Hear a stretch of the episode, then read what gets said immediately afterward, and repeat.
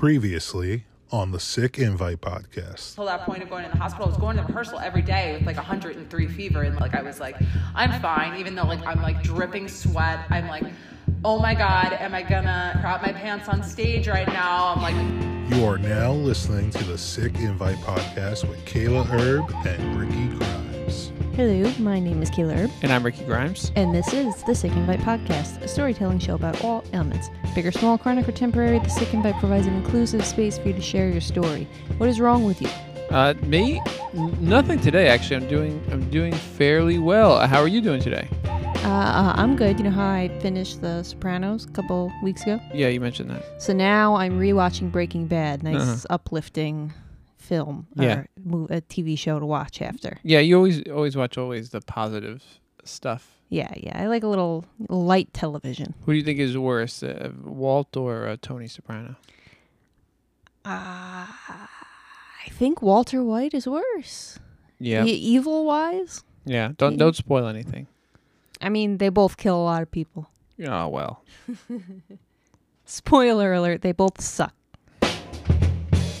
This show is brought to you by KaylaHerb.com, where knit blankets, custom quilts, and other homemade items are available for purchase and custom order. Do you like our show? Please tell everyone about it. Follow us, like us, and share our content at the Sick Invite Podcast. We also have some new merchandise available. You can check it out on the sickinvitepodcast.com. We are also on Patreon for $3 a month. You can get early access to our episodes and bonus content, which is mostly us talking about movies. Or Walter White and Tony Soprano. Sure, sure. Please send us your story through our website. There's a form to fill out at the bottom of the page, and we will contact you with further information. All right, so Klaus writes in, and he had some ideas because he said he's working on his memoirs. His memoirs. Plural? Well, I think that's what you just call it. You don't say his memoir. You say his memoir. His memoirs. His well, may- maybe it's many. I guess it depends on how long of a life. Which I think it'll be good because I'll actually know something about him if he actually finishes it. But he was thinking of what he should call it, and he was he would you know he was trying to think of a good name for his memoir. You know. So do you have any ideas of what he should call it? Uh, well, how old is Klaus? What does that matter? How how big is this memoir? Is it his whole life? Is it one experience? How does that affect the title of the book? well, I want to know what it's about. It's about his life. Well, is it a whole life? I don't know. Is he a hundred? Is he What does that matter to a title? I don't know. He he thought that maybe Klaus to the Future was a good one. What? It's like a movie pun. How is that a movie pun? Well, he took out, you know, Back to the Future. Isn't that a pun? Ever heard of it? What do you mean? He took out Back and he added his name, Klaus. That makes no sense at all. What? Well, he wrote the Klaus Diaries instead of the Vampire Diaries. The Klaus Diaries, which maybe a little too on the nose. Does that work? No, What about this? Klaus 2001: A Space Odyssey. no. He, he, he, he just 2000. He just added Klaus in the beginning of the phrase. Like it's it's not space. It's 2001: A Space Odyssey. Yeah, those are all stinkers. He could have said 2001: A Klaus Odyssey, but he went the other way. What about this? Klaus of the Caribbean. Uh, no. Or sorry, Klauses of the Caribbean. That's what it says here. Uh, no. Okay. So you, you just gonna shoot everything down, or do you have any suggestions? These are all stinkers. well, that's why you asked for suggestions. You're a good namer. Yeah, big double thumbs down. But what about? Do you have any suggestions? No, I, I truthfully I don't want to hear about Klaus's life at all. That's incredibly mean, and I hope that he never hears this, which seems likely since he's paid to produce the podcast. Today we will be discussing sensitive topics including self-harm, suicide, and sexual assault. If you are not in the right headspace to hear these topics, please do not continue listening today. On today's show we have Brianna Gallina. So, Brianna, what's wrong with you? Well, uh, I am diagnosed with bipolar 1 and PTSD. So let's start with bipolar 1. I've heard of bipolar disorder. I've never heard bipolar 1. What does that mean? So, bipolar disorder, there's, I'll say three classifications there's bipolar 1, bipolar 2, and an unspecified mood disorder. So, unspecified means that you don't really fit neatly into one or two. Um, bipolar disorder has two uh, symptoms it's manic and depressive. So, with bipolar 1, you have to experience a full blown manic episode that results in you being hospitalized at some point. Um, these symptoms of mania have to occur for at least a week or more and have to be significantly persistent and inhibit your ability to function uh, socially at work, um, just in your day to day life. For bipolar 2, you receive you go through what's called hypomania, which is all of the symptoms of mania of a manic episode, but you don't go to the hospital for it. You're not receiving inpatient psychiatric services, and you have to have experienced at least one instance of a major depressive episode. So um, that is the difference, and so I fall under the criteria of bipolar one. Now, are you a healthcare professional? Because that was a very professional answer. yes. So I okay. am a, I I am a social worker. Uh, I I graduated from Adelphi. Uh, I went to school with Katrina. That's how we okay. met um, from episodes past.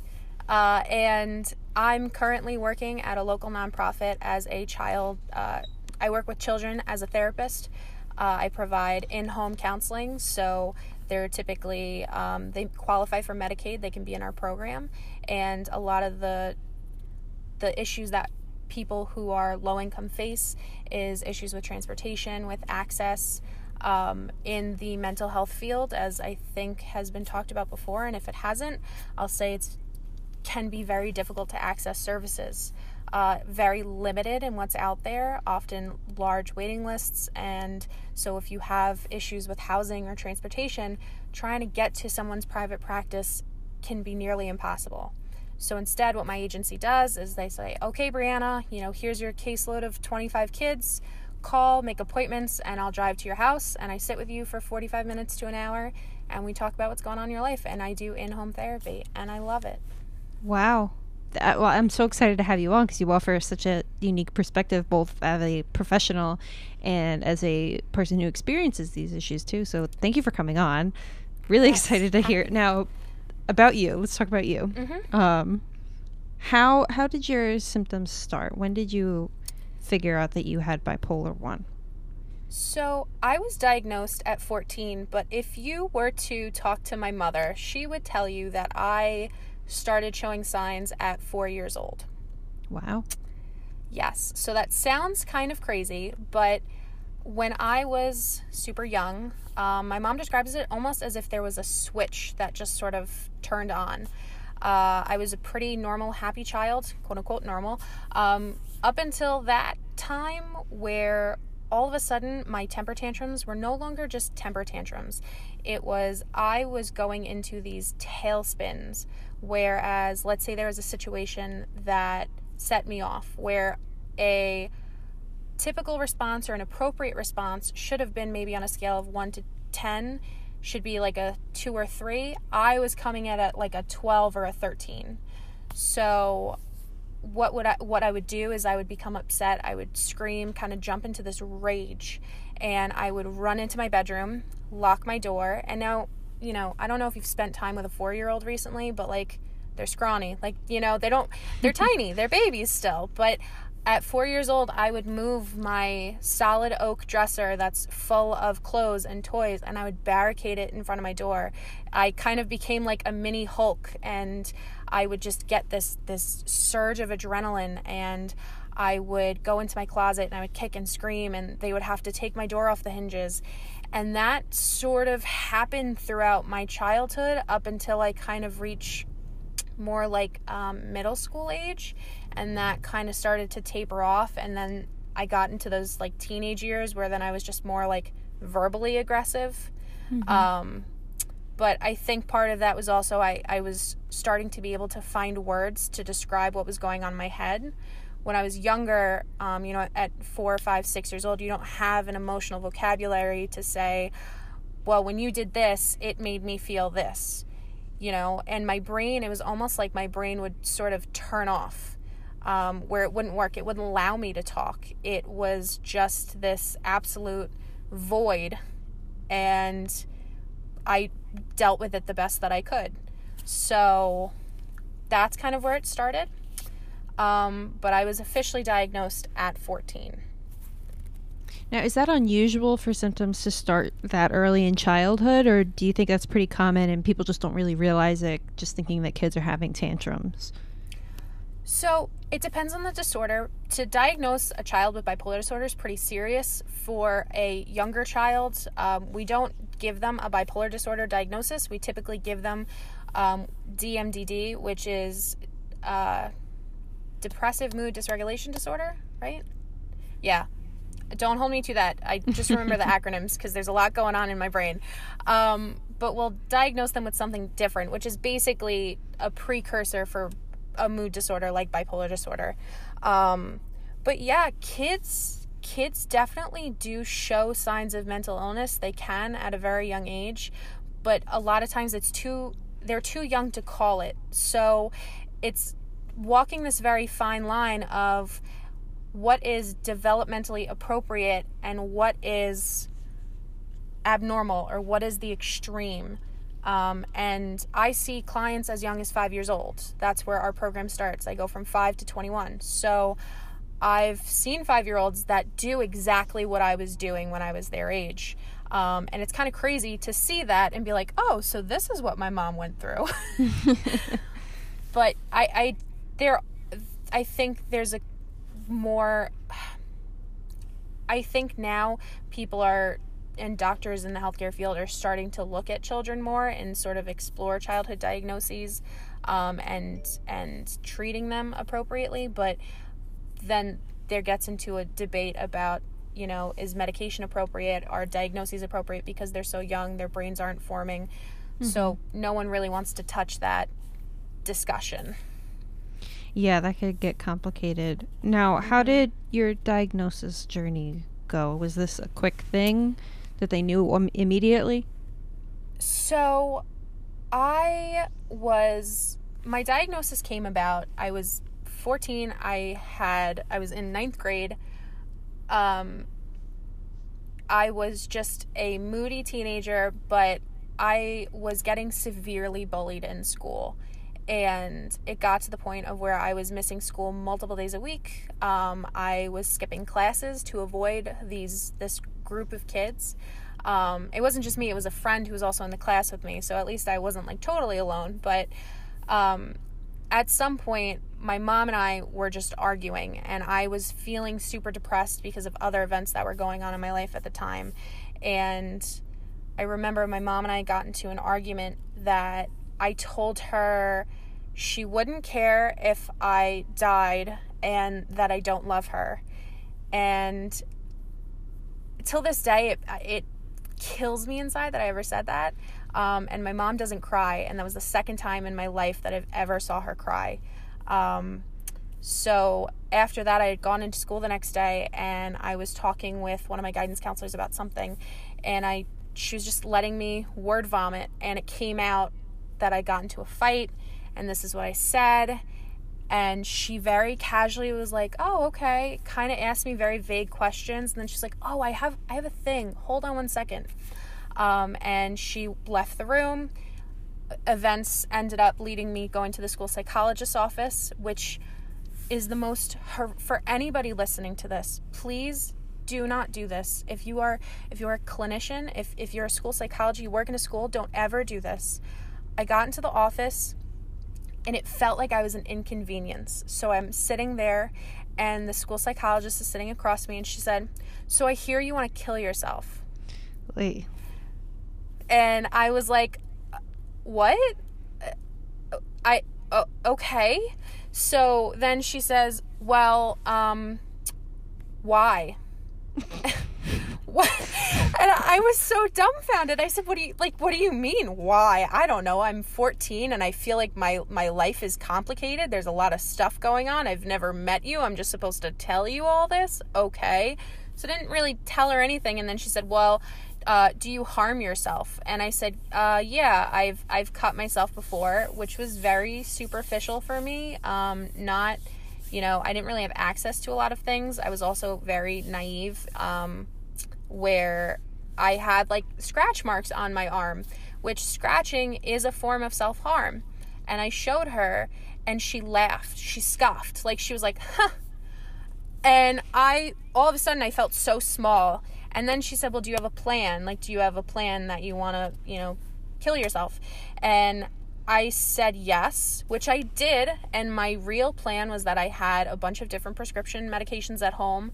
And I had done research and I knew that if you took all of them, you would not wake up. And that that was what I would have done. But I realized as I was going to start saying that, I stopped myself and I said, Well, I'll just, I was going to take a bottle of Advil which theoretically would do severe damage to your body. It would just be really slow and painful, and that's not what I was going for at the time. Mm-hmm. Um, and she, again, she laughed in my face. So, my advice to anybody listening is if you have a child who's coming to you saying that they're they're they want to die, don't laugh at them. That's possibly the worst thing you could ever do, whether they're showing serious intent or not, even if it's like just this very far off like thing. Because if I didn't want to kill myself before I went in there, I certainly wanted to after I left her office. Yeah, I don't know a lot about nothing, but that. Right. even I know that's not the right way to approach it. yeah. So, um, for liability reasons from the school, they called my mom and they said, you know, your daughter is making these claims. Come get her. You have to get a clearance from the hospital, get an eval, and it has to come back that she's okay. Then she can return to school. So my mom worked about 25 minutes away from uh, my high school, and she got there in seven minutes. She has no idea how she got there. She doesn't remember it. She just just showed up, and she was hysterical. Um, she took me to Mather Hospital, and um, if you've ever been to a hospital that has like a psych psychiatric emergency room, it's always packed any day of the week, any time of the year. There's never a bed. It is always packed. So they had me on this like stretcher in the hallway with one of those um, sliding sort of makeshift walls in front of me, and I'm just sitting there freaked out because I, I, have no idea what's going on. Uh, but I met this really wonderful social worker there who total opposite experience. She was like, you know, tell me about what's going on, very empathetic, really well, like li- great at listening and she, you know, spoke to my mom. She's like, "Look, I think she just needs she just needs help. This isn't she's not trying to kill herself. She just needs to talk to someone." And so I got her name and it turns out she took our insurance and that was my therapist that I had started seeing for the the next 5 years of my life. Finding a psychiatrist who the who prescribes the medication, totally different story. It my mom must have called I dozens, dozens of offices and the wait lists for each office was about six months, three to six months out. And there was one point where my mom was on the phone with the secretary and said, I don't think you get this. This is literally life or death for my daughter. And they're like, Well, that's too bad. Like, you just gotta wait. So we ended up and you know, I grew up with a single mom. She worked two jobs, didn't really have a lot of extra money, but we ended up having to go with a private clinician who did not accept insurance. So it was $300 an hour to see her. Oh my god. So that was but we were able to get him right away and that's really what I needed. And I saw her for three or four years. She was amazing, very thorough. We would start off our sessions with like basic talk therapy. Um, she did an assessment. I would go to her every two weeks in the very beginning um, and be able to really talk to her so she got a sense of what was going on. And she was the one who diagnosed me originally with an unspecified mood disorder because she felt I was too young to get a definitive bipolar diagnosis. So she was amazing. I loved her, but it at, it got to a point financially where we I just couldn't couldn't afford to go see her anymore. Mm-hmm. So we it took a while. We ended up finding someone within our insurance plan, but to compare them, whereas I was seeing this woman who is taking all this time and being very uh, thorough in her approach to finding someone who's now got she has to see a patient every 15 minutes. I was in the door, hey, how are you doing? Do you want to kill yourself? All right, bye. You know, like it's very rushed, sort of, are you having any symptoms? And I just it was like yes or no questions, uh, and then I was out the door. So there's a big difference between having to privately pay and what insurance will take. And I'm not saying all providers that take insurance are like that, but that has been my experience, and I have switched psychiatrists a couple different times by now. Yeah, I the way you're saying it, like especially with the school psychologist too, you can kind of tell where it's like, okay, I got to beat my quota, or are you a liability? No, good, great, and rather than the people who took this career route to help people and who Right. genuinely wanted to evaluate you and not evaluate are they going to get in trouble if something happens to you kind of thing um so are you how are you feeling now because this is years ago that this happened how has your journey been since diagnosis Um, it has been rocky. So, like I said earlier, with the with bipolar disorder, you have cycles and you have rapid cycles. Um, and for me, the way that my experience with my disease is that I will go. It's certain times of the year for me. So typically from I would say the end of September to about like Christmas time. Um, I have a pretty elevated mood. I'm feeling really great usually. Like life is good. I have that little kick of energy. I'm not fully manic. I would say I'm more hypomanic, like but not necessarily experiencing those symptoms as intensely, but it's definitely there. Um, and then after like from I would say mid December, which was when I was hospitalized back when I was seven, 18. Um, right around that time, like that significant event, and then until about March or April, no, February, March, um, it's just sort of the slow decline mentally for me. So, you guys caught me in the time where I'm on a slow mental decline. oh goody yeah, right? Um, but no, so my cycles as far as my mood have sort of started to even out where they're much more predictable. Whereas when i first started my journey with my mental health it was trying to anticipate okay well what's what is next? What's coming? Um, where i needed a couple more trips to the emergency room just for you know supervision to make sure that i was okay because i was having intrusive thoughts or you know wasn't my medication wasn't you know on par at that point. I still needed adjustments to what i was taking and is this working? Is that working? Let's up this. Let's lower this. Let's give her this. Let's take this away.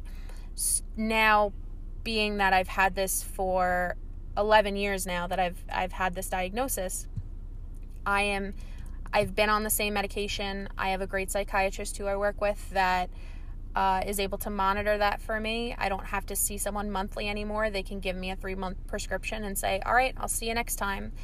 And I'm also capable enough, possibly because of my education, but I have really great insight to my illness and how I'm feeling. And I'll notice, like, okay, I'm depressed, but I can use my coping skills and I can kind of work my way through this or oh no i'm not functioning i need to call my doctor and get a medication change because i'm doing what i'm supposed to be doing and it's not working so at this point in my journey i'm very confident and very comfortable with myself and trust myself enough that i can seek out help when needed Mm-hmm. How much of your um, choice of uh, studies and career and stuff like that was that influenced by your experiences with your diagnosis journey, or was it vice versa, or had nothing to do with it? You also happen to be interested in it, or did, did the two intersect in that way? So, for most of my life growing up, I wanted to be a lawyer. Um, I was convinced I was going to be a lawyer. I wanted nothing to do with uh, any type of mental health, psychology, social work, you know, anything like that. I had no interest in it um, until I I went away my first semester of college, and I had come home. And at that time, after I had left, I had experienced really traumatic things in that first semester that caused me to come home, go into the hospital. And at that point, I realized, okay, I think I want to be a social worker. I want to help people who have been in my mental state and help them work through that.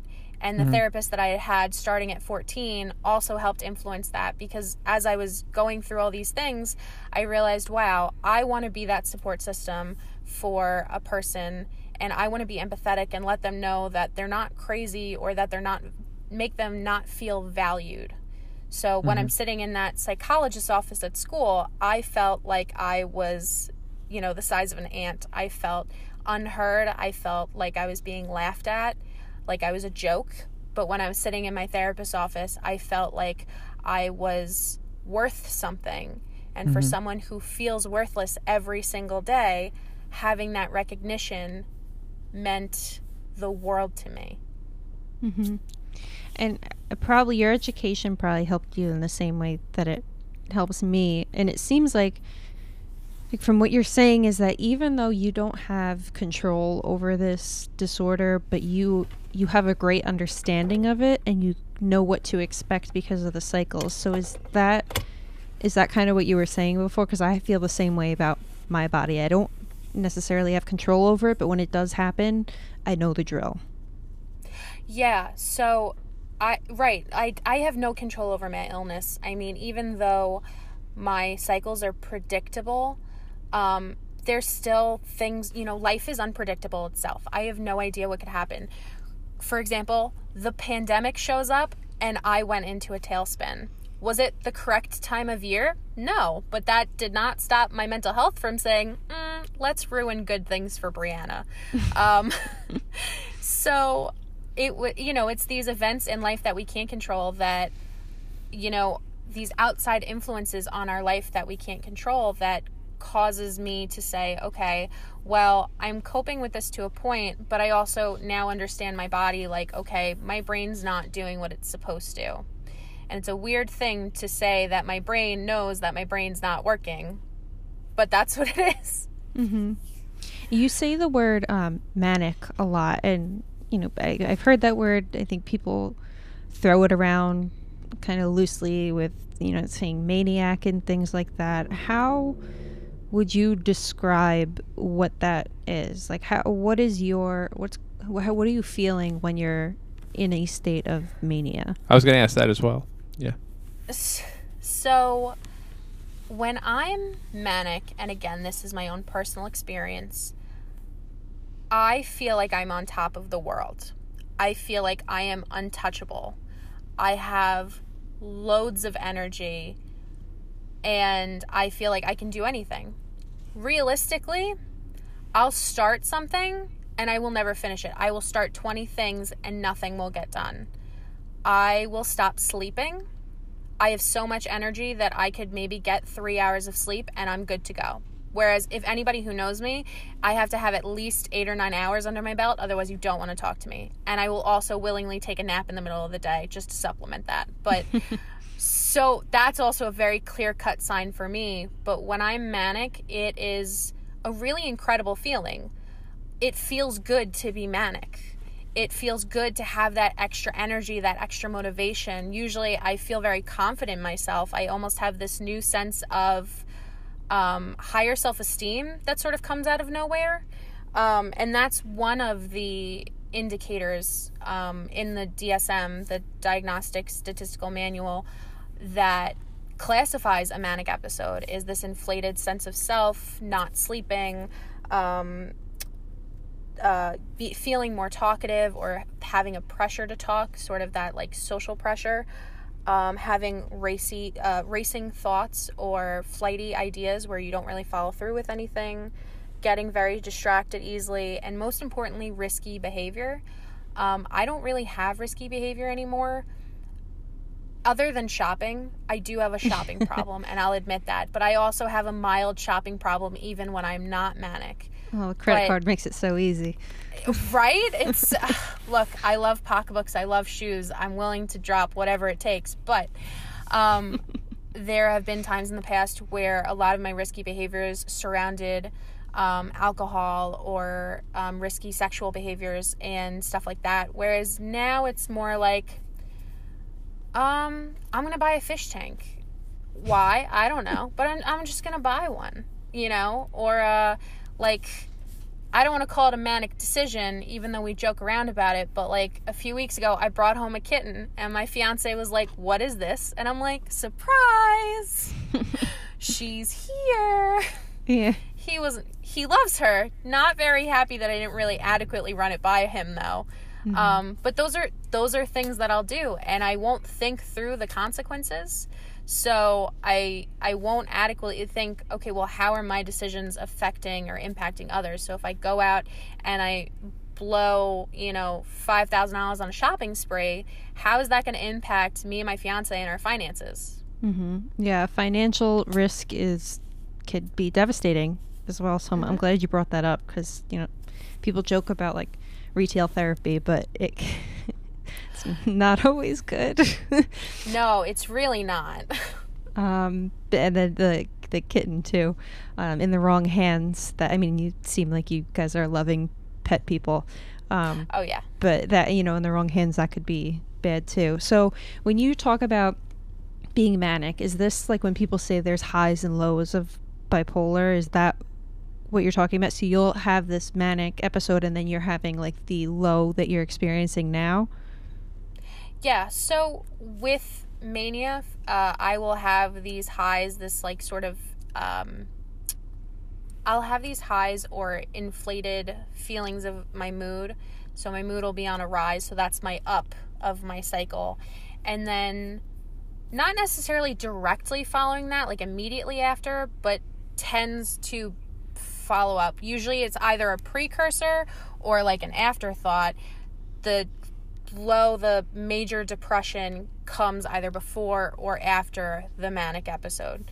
So, and during the depressive episode, it's, I mean, I'm not getting out of bed. I'm not showering. I'm not brushing my teeth. I'm not cooking dinner. I'm not do. I'm not doing anything. I am barely functioning. Um, in the past, it was me calling out of work or not showing up to school, skipping classes, stuff like that, because I physically couldn't get out of bed.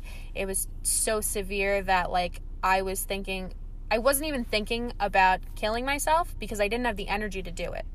mm-hmm. So, um, for me, it's just this this feeling of almost like imagine having the flu times 10 all the time. Just that you feel achy, you feel tired, you don't want to go anywhere, you don't want to talk to anybody, you just want to lay in bed under the covers and like melt into your sheets. Mm-hmm. So what's interesting when you say that? So my brain of physical illness goes like, oh well, that's good. Let you should get the rest. You should have the. You should take the day off. But is that? Does that like enable you? Is it bad to actually take the time off and to take work off to rest, or does that make your situation worse? Or is that different per person? I guess. I think it's different per person. For me personally, there's a very fine line between self care and falling deeper into my depression. When I'm in a place kind of like now where I feel like I'm kind of in limbo, like I'm doing really well. I'm doing, I shouldn't say I'm doing really well. I'm doing well enough that I'm using my coping skills. I'm acknowledging that I'm starting to feel like I'm slipping down this slope, but very slowly. And if I need that nap at the middle of the day because I've had a really rough day at work, because mind you, my job is to work with kids who have severe mental illness. And a lot of times they're talking and it's very triggering to me because it brings up a lot of my own experiences. I deal with kids who have been through sexual abuse, who are struggling with their mental health. And so for me, I'm like, oh wow, that hits home real hard. I need to decompress. So maybe for me that that taking a nap is going to help me and that's going to be beneficial to me. It stops being beneficial when all I can think about is getting back into bed and shutting out the world. So if I'm taking a nap in order to recharge myself and give myself time to regroup, versus I'm taking a nap because I'm avoiding responsibility and talking to people and my day to day functioning, that's where the line is for me. So that's the difference between if it's a happy nap or a negative nap. Mm-hmm. And just learning to identify which is which. which is Mm-hmm. not easy to do. Now, but it seems like like you had talked about your education, but it seems like you have a very great understanding of your condition and your specific condition. Do you is that something you learned on your own or was your mom very involved when you were a teenager too? So I have to say, I'm super, super lucky. I have an amazing support system. My family has always been very supportive. My friends that I have opened up to and have shared about, um, very supportive. I've actually only had one person in my entire life so far that has ever used my illness against me and insulted me for it. Um, and her and I are no longer friends because of that.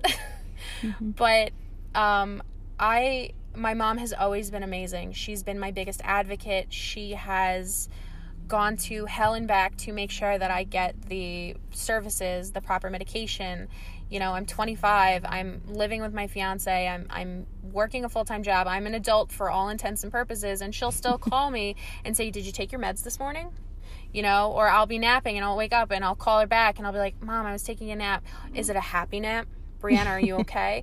you know, did you meet with Joanne this week, my therapist? You know, it, you know, I'll talk, I'll complain to her about something that my fiance did and she'll be like, well, do you, are, you know, is everything okay? Are, are you mentally where are, and you know, she checks in with me and, and sometimes it's really annoying and I want to, and I tell her like, Mom, back off. I'm fine. But at the same time, I'm very fortunate to have someone who loves and cares about me enough to check in with me and say those things and care enough that she wants to make sure I'm okay. Um, so, yes, my mom has always been my biggest advocate, and she really has fought for me tooth and nail from the beginning. I don't think that I would have been as successful in my journey if it wasn't for her. Mm-hmm. I'm so happy you have somebody like that and you had that experience because fortunately not a lot of people do. So you said you have bipolar 1. What else did you say that you had in the beginning of this I- episode? I also have ADHD, which I didn't mention, but when I think of ADHD for me, it's more like a mosquito. It's just like an, a mild inconvenience to me. I've I was diagnosed when I was in third grade, and basically I take Adderall, and it just sort of helps me keep myself together. So if I don't take my Adderall, what should take me 30 minutes takes me like two hours. Yeah. You know, it doesn't really impede my life. I still get stuff done. Um, but my other di- major diagnosis is PTSD. Okay, do you want to talk to us a little bit about that? Absolutely. So, when I was 17, I graduated high school. I have a late birthday. Um, and I decided I'm going to venture off into the world because I'm an adult now and I could do whatever I want and I, t- I need to experience life. So, I apply to colleges that are as far away from home as I could possibly imagine. Um, so I get to college and it is a free for all because no longer do I have a mom who's like, Brianna, take your meds. Brianna, go to therapy. Brianna, take care of yourself. It's just me. So I end up partying a lot. I was drinking a lot. And with the medication that I'm on, it's you're not allowed, you're not supposed to. I have drank, I mean, I still have wine or, you know, a mixed drink, you know, during the week if I want or when I'm with friends. Um, but you're not supposed to like binge drink when you're taking the medication that I'm on. And I was binge drinking. So I, in my, again, in my brain, my brain said, Oh, Brianna, let's stop taking our medication so we can enjoy ourselves. So, Brianna stopped taking her medication so she could enjoy herself, which that change um, for myself and for a lot of other mentally ill people, when you have a, a drastic change in your life, such as moving, you know, relocating to college, it's it is usually a catalyst for your a flare in your mental illness. So going to college, having my life turned upside down, triggered a full-blown manic episode. So now I feel like I'm on top of the world. Mind you, I just got out of high school where, you know, you go to school the same 4 years with the people that you've known since kindergarten and they already know you and if they like you, they like you and if they don't like you, they don't like you. So now there's a whole group of people that I can, you know, branch out and introduce myself to. Whole new pool of, you know, people to look at to date. Um, and I ended up meeting this guy who was five years older than me. And 17, so 18 might be the legal age, right? And 17, I was on the border. I turned 18 while I was at school, but I'll tell you, 18 year olds, you're still a child. Mentally, you don't turn 18 and all of a sudden it's like, I'm an adult. No, you are still a child. I was very much still a child. I was very immature. Um, I I thought that I knew everything. So I'm in this full blown manic episode, away at college, not taking my medication. Very easy to tune my mother out when she's calling me saying, "Oh, did you pick up your prescription?" Um, I'm having, you know, I'm I entered college. Let me back up. So I wasn't getting the supervision that I was at home. And I came to college very naive, very sheltered. I didn't I didn't go to parties, I didn't drink. I hung out with very nerdy people and my experience in high school and for my whole life very sheltered. I get to college and I want to experiment. I want to be an adult. So I meet this guy who's 5 years older than me and I was a virgin. He was not. And we started talking. I really, really liked him. And at some point, he was like, Well, if you don't have sex with me, I can't see you anymore. And Manic Brianna, who's now like, Oh, okay, well, that's a simple fix. And I, you know, at, I remember being in his dorm room and he said that and I said, "Fine. Well, F it. Just let's just go right now." And he was like, "Okay." And I wasn't expecting that. So now I like, "Oh, oh no. I'm I'm into I'm in. I can't get out of this." And there was there was no foreplay, there was no preparation, there was nothing. Um, it was let's put on the condom, let's go in and it was so uncomfortable and we were in the act and I was begging him, please stop, please, I don't want to do this anymore. Like, get off of me. I, I, I, changed my mind. And he just kept saying to me, don't worry, you know, like, just, we have to keep going. We have to keep going. And I was like, no, get off of me. I don't want this anymore. And it was so painful. And when he was done, uh, I was just bleeding everywhere because that's what happens when you're not, you know, mm-hmm. when when you lose your virginity and you were not prepared for it at all in any way, shape, or form. Um, and so it was a really horrific experience for me. The next night, um, I go to his, or the next day, I go to his room, and now I'm feeling very uncomfortable. Um, I'm sore, and I just don't want to. I'm wearing baggy clothes, baggy sweatpants, a baggy sweatshirt and I just I curl up in his bed and I'm taking a nap and he was playing Xbox. GTA 5 had just come out and he moved his Xbox and when he did that it scratched the disc. He got real mad and then proceeded while I'm sleeping to start undressing me and just began having sex with me. So I kind of woke up in this stupor, get off of me, I'm in pain, I don't want to do this, and he just kept going um, he finished and I was like, all right, I'm leaving. So I went back upstairs and I didn't feel comfortable telling any of my friends what was going on. Um, so I just kind of like let it go. And he didn't, you know, we just carried on with our relationship like that. So after that point, um, he would say really sweet things to me in order to convince me to come back. So you know, after that experience, I just kind of like held it in because I knew something was wrong. I knew that what happened was wrong. I just didn't didn't know the extent of how wrong it was. Um, so him and I start up this relationship, and it was it got to the point of me where being manic, I was I was also very hypersexual, um, and part of me avoiding being assaulted by him again was offering myself up at any possible given opportunity because I would rather me say, "Okay, okay, here it is," rather than him take it by force. So, during that time when we were together, um, there were just we were constantly on and off. There's a lot of fighting. There was one day where I don't remember, and this is part of the PTSD where things kind of come back in. You have like memory amnesia, and you'll remember very weird, specific things that happen, like smells, tastes. Um, but I have one like very vivid memory where we had gotten into a fight, and I he chased me out of his room and down the hall. One of my friends uh, lived literally a few doors down.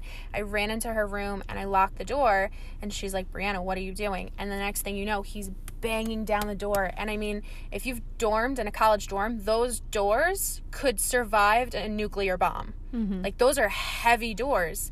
I really thought he was going to knock it off the hinges. He's screaming and pounding on the door. And I'm in her bed, like under the covers, shaking. And she's just yelling at him because she's like a spitfire and she's like get away from her leave her alone um, and eventually he did leave but neither of the RAs on the floor ever said anything kind of just ignored it and so i'm laying in her bed and she was like brie you can't go back to him and i was like i have to and she's like she was the first person to ever say no you don't the first person who witnessed what I was going through and said, No, you don't. And I had other people who saw what he was saying to me and knew what he was doing and being manipulative. And everyone was just like, Oh, you know, it's okay, give him a second chance. She was the first person to say, You don't have to go back if you don't want to. And I remember saying to her, If I don't go back, he will find me and he will make my life hell. He will not let go. And he wouldn't. Um, so that was a very defining moment.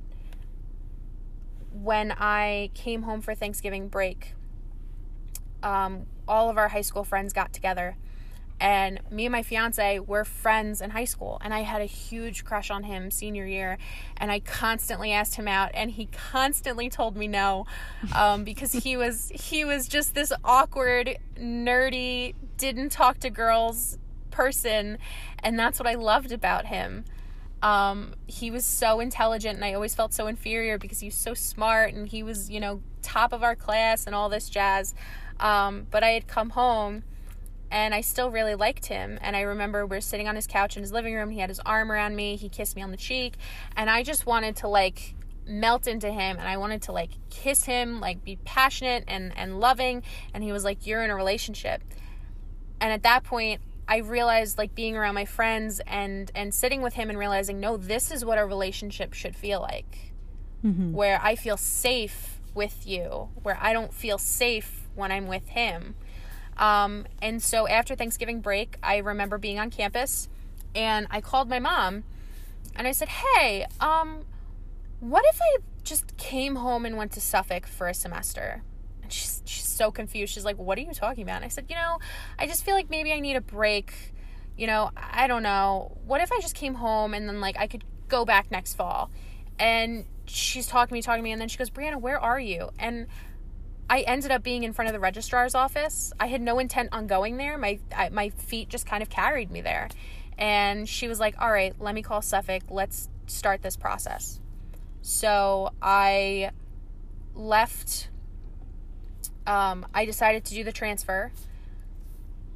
When I made that decision, I did not tell my boyfriend at the time, if you want to call him that. I kept it very hush hush. Nobody knew. Up until about a week before Christmas break, when I would have to pack everything everything up and leave, I finally told him, I think, two or three days before specifically because I was so afraid of his reaction.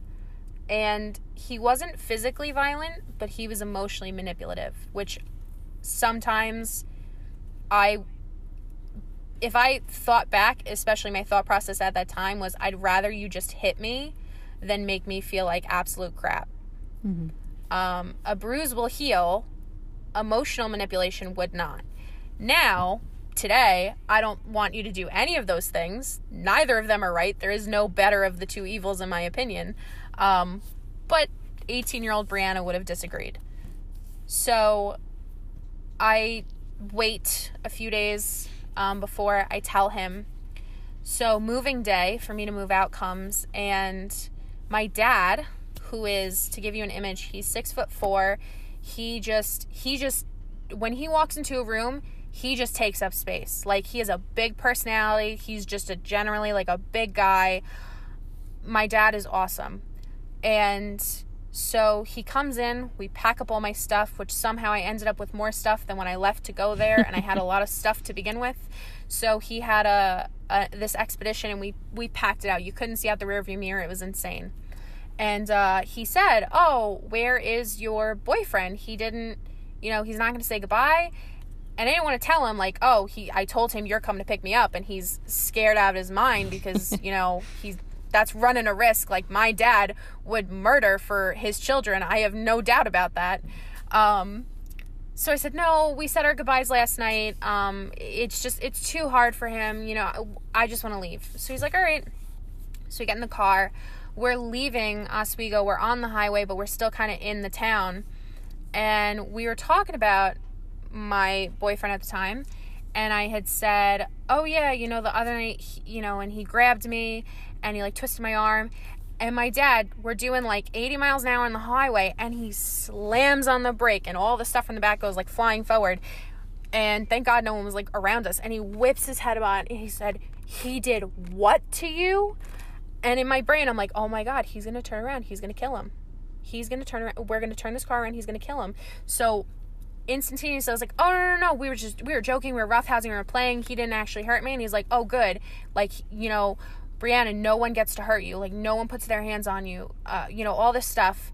And I was just like, yeah, okay, uh huh, yep, totally right. And I was just petrified. Um, I wasn't expecting him to be protective, which I know doesn't make sense. I know that he would be, but I just, being in such a negative situation, you start to believe that nobody cares about you. Mm-hmm. Even your parents. Um, so I end up coming home. We unload all my stuff. I am now home on Christmas break. Uh, and my now ex boyfriend, because I tried to break up with him, is incessant. He is, at this point, I would even consider it stalking. Um, I left my phone charger and something else like in his room and I said, "Would you mail it to me? I'll send you the money. Just I just want my stuff. I want to end this." And in that he wrote me like a 6-page love letter and in it was just you know i can go back and i can read it today and i can see that it was just complete gaslighting the whole mm-hmm. thing. Um, and he would constantly text me. He would snapchat me. He would try and contact me through any mode of social media possible. And i was just i remember there was one night and this is the story of how i got into the hospital. I'm still not taking my medication uh, the level or the dosage of medication that I'm on, you can't just restart it. You have to start gradually in increments going up. So I'm now home. I'm not taking my medication. The only thing I had was Xanax to use as needed. And Xanax is an anti anxiety medication. So he's talking to me, talking to me, you know, really just working me up, gaslighting. I'm hysterical crying. I'm trying to ignore him. He's relentless. So I, I'm like, you know what? I'll take a Xanax. So I take one. I wait five or 10 minutes. It's not kicking in. I take another one. I wait a few minutes. It's not kicking in. I take another one.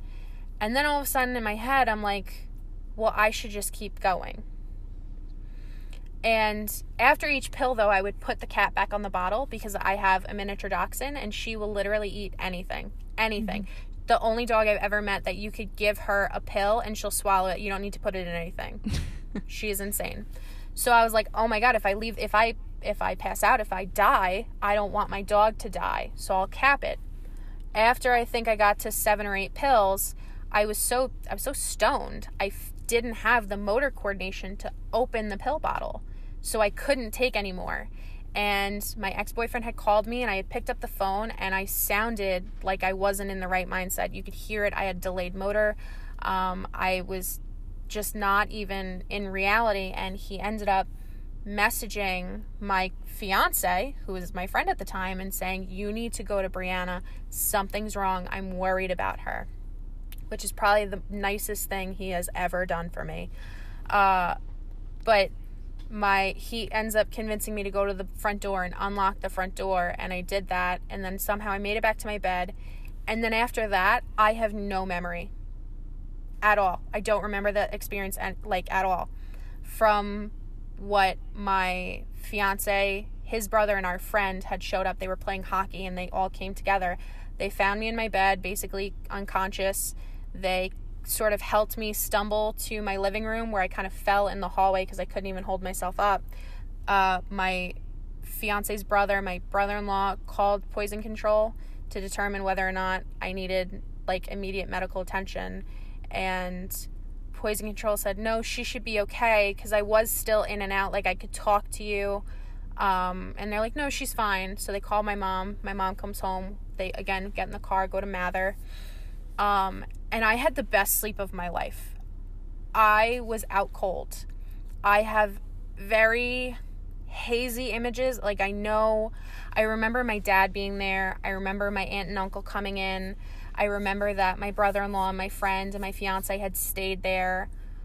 Um, my mom was obviously there the whole time. She never left. I don't think my dad ever left either. Um, and they ended up admitting me into inpatient. So I'm 18, I go into the adult ward. And I know on a previous episode, um, someone had talked about what it's like in the child psych ward. Mm-hmm. Not that much fun in the adult ward. um, I was the youngest one there, everyone else was in their 40s and 50s. Um, so I was just incredibly out of place. Uh, I felt very uncomfortable being around other people who were severely mentally ill because at the time I didn't see myself as severely mentally ill. Mm-hmm. Even though I just tried to commit suicide, I didn't think there was anything wrong with me. So I'm in there. I spent Christmas Eve and Christmas in there. I was released on New Year's Eve and I went to a friend's house that night because I didn't want people to think or to know, get suspicious that I was in the hospital. While I was in the hospital, my fiance his brother and our friend did come and visit me, um, which I was like so appreciative of.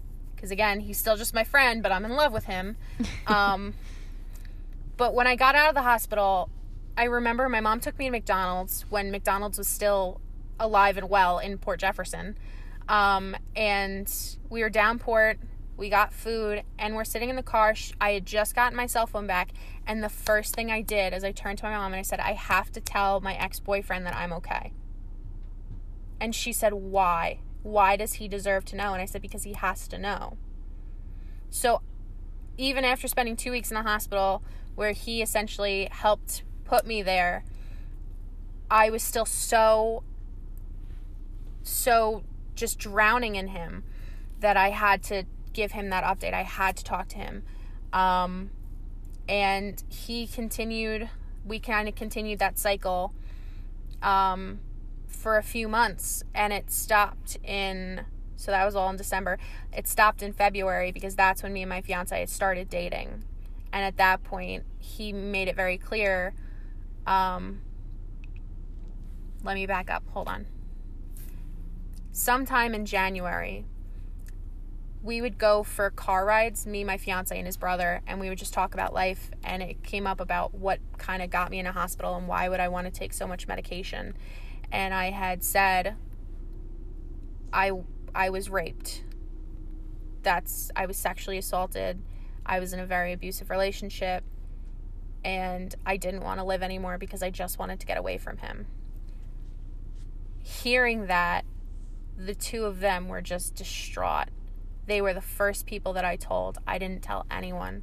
I didn't talk about it in the hospital. None of my friends knew. They were the first people that I told. And so they also knew, though, that I was still talking to him. When my fiance and I got together and started dating, one of the stipulations was you have to cut contact.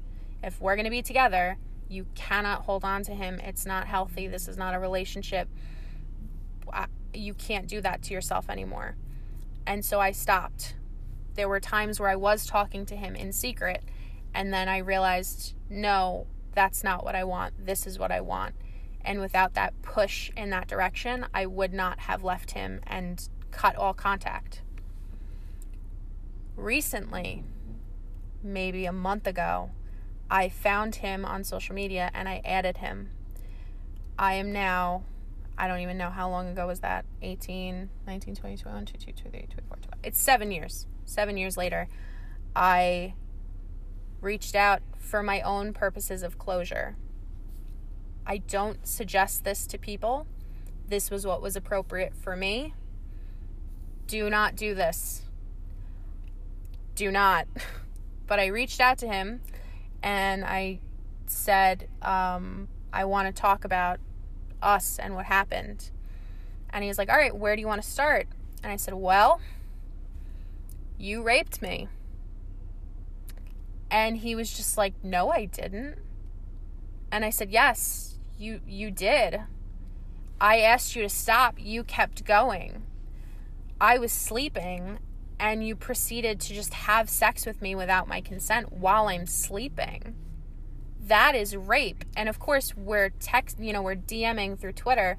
So he's not going to give a, you know, a written confirmation of any of this, which I understood mm-hmm. and I told him, "Look, I'm not asking you to to say anything. I don't want anything from you. I need you to know though that this is what happened." And he genuinely did not know and did not realize what he did. And I kind of believe that, but I also kind of don't. So I feel better just sort of getting it out there. Um, but from talking to him, I kind of slipped back into that mindset because as I'm telling him this, he was like, Oh my God, I feel terrible. I'm so depressed. This is such a hit. I called out of work. And he's like emotionally leaning on me, and I'm consoling him for confronting him about him raping me. And then it kind of dawned on me like, Brianna, what are you doing? And I sent him a message and I was like, you know what? This isn't my fault. I don't feel bad for making you feel bad because you made me feel bad for the last seven years. So good luck with that. Bye. Mm-hmm. Um, and now I haven't talked to him since. So, moral of the story don't reach out to your abusers ju- unless, you know, it's a court thing, whatever. You, if it's your personal thing, I don't suggest it.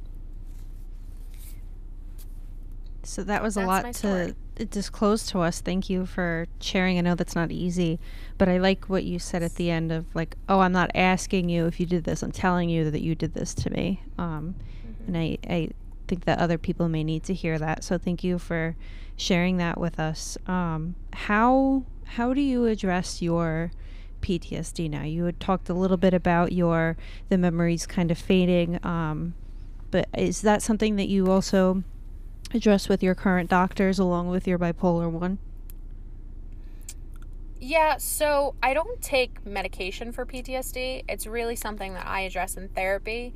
Um, the after effects of the sexual trauma that I experienced, so much now, there are still times where it affects me. So, like, for example, if, if there's something that my fiance does that will just spark a, a, a, memory in my brain and I'll be like, okay, we have to stop. Like, this is like, I'm not okay. Um, and obviously, he's respectful of that. When we first started our relationship, it was very much, I, I would have this visceral reaction to trying to initiate intimacy of any kind. Um, I was using sex almost like a bartering tool. Like, oh, okay, well, this is how I say thank you. This is how I ask for something. This is how I receive affirmation for myself. And I went to therapy. I was in therapy in order to address those things and learn that when I'm in a nightmare or I'm having a flashback or a memory arises, how to ground myself in the reality of today and know that the partner that I'm with is a safe person to be around, that I'm safe in general and that no one's going to hurt me, that I'm in control of my situation and that I'm not there's there's no need to fear myself. Um and just sort of learn these things and relearn how to live my life – so I don't take medication for it, but I've I was in therapy and I stopped therapy kind of after that happened and I just sort of tucked the experience away in the back of my head. And then about 2 years ago, I was in one of my classes at school and someone had said that you can when you're working with a client as a social worker, you can only take your client as far as you've come in your life. So if there's something unresolved with you, you will not be able to help someone else if you don't deal with it yourself. And then something in my brain clicked and said, okay, we need to go back. We need to work through this. We really need to process this and take care of ourselves. If this is something we truly want to do, is to help other people, we need to help ourselves. So I went back, found my current therapist that I see, and we did a lot of hard work. Talking about it all over again brought up it, like fresh wounds, like it just happened yesterday. I started having nightmares, I started having flashbacks um, I, you know, had to go through the process all over again. And it's almost like a grieving process. So there's like the five stages of grief. And now I'm at the point of like acceptance where I I have come to terms with this is what happened to me. It was an event that happened in my life. It doesn't consume me anymore. It doesn't define who I am. Um, but that I've come out in a better place thankfully for me i view it as this thing this horrific thing that happened to me but i'm better for it and that where do i want to go with this? I view it sort of as this thing that i've taken and turned from something that's traumatic against me and hmm, there's a term in social work called post traumatic growth and it's basically that after something traumatic happens to you you're able to grow and learn from it and and sort of like bloom like a flower. And that's really what I did and that I was able to do with the love and support that I received from my family and from my you know therapist. I was able to come out of this experience on the other side and feel better for it. Not everyone has that. I'm very lucky that I was able to have that experience. Um, but I've come to terms with it to an extent of where now I can come on a podcast and talk openly about the the traumatic events that I've been through. mm-hmm. And it that's no easy task. So, uh, great job seems like a weird thing to say, but it, I, I, know, right? I know it's not easy to go through therapy and and talk about it. So I'm I'm proud of you, and I'm happy that you're coming on because you know you were inspired by someone else's episode, and then you'll probably inspire somebody else down the line. If not to talk to us, to talk to somebody else about it. So I think my last question that I have for you, for both either issues, or anything that you brought up today, mm-hmm. is what's something that you wish more people understood about your issues? I I'm going to say that this is twofold.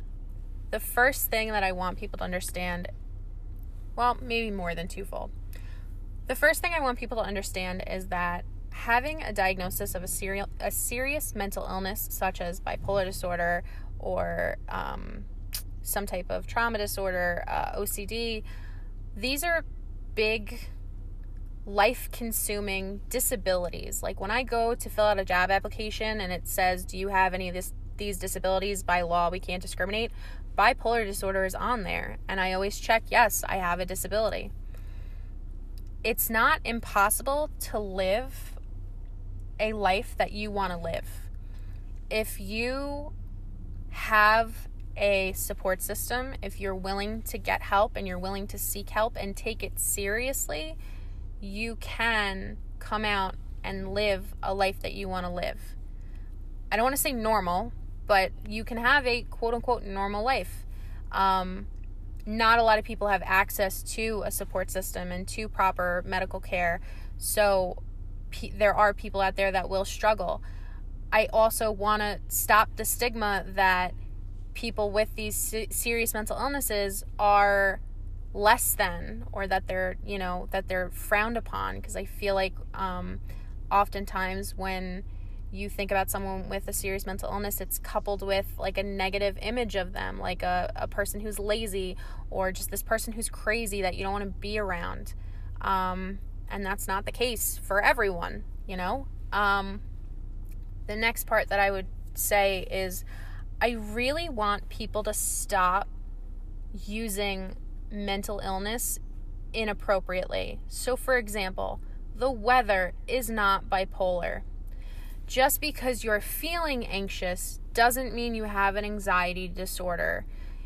Just because, you know, you're, um, you know, oh, uh, I, I I've heard people be like, "Oh my god, I have PTSD because I had like a bad experience. Like, oh, I went to that restaurant and they messed up my order. I have PTSD. I can't go back there." Like, no. That's not like that's not funny. It's kind of offensive. I really hate when people say that and I go out of my way to correct people in those situations because it's just inconsiderate. I don't think a lot of people know that they're doing it, but mm-hmm. you know, uh, I've also received reactions where I'll correct them and they'll be like, well, I don't know what the big deal is. And I'll say, okay, well, do you call people retarded? Mm-hmm. It's kind of the similar thing. That's a word that's really offensive to a community of people. And so I'm asking you, as part of a community that you're using as a, you know, whatever, please don't say that. Mm-hmm. Um, so there's that. And I would also just like to say that it's okay to ask for help. Um, being in the field that I am, I still forget that it's okay to ask for help. I I feel like I have to be on top of my game all the time, that I have to be perfect and together because otherwise I can't be there for the people in my life or the clients that I see. And that's not the case. So f- always feel free to reach out, you know, you can tag me on social media and people want to reach out and share their stories or ask for resources or referrals, I'd be happy to lead people in the right direction. But seek help if you need it. There's nothing wrong in saying that you can't do everything and that you need a little support. That's such good advice. Thank you for sharing all of that with us from both perspectives that you have. I'm really grateful that you came on the show today. Uh, Ricky, did you have any questions? No questions really, but topics? as Kayla, Kayla said, obviously this is something that's not easy to talk about, and we're grateful that you took the time to speak to us about it. Um, hopefully, talking to us about it is, as Kayla said, I think it's valuable because it could be inspiring to someone else to feel what they want to talk about it in any format they feel is constructive. Well, thank you again for coming on our show tonight. No, I really appreciate the sick invite. It has been wonderful being here. Woo! Yay!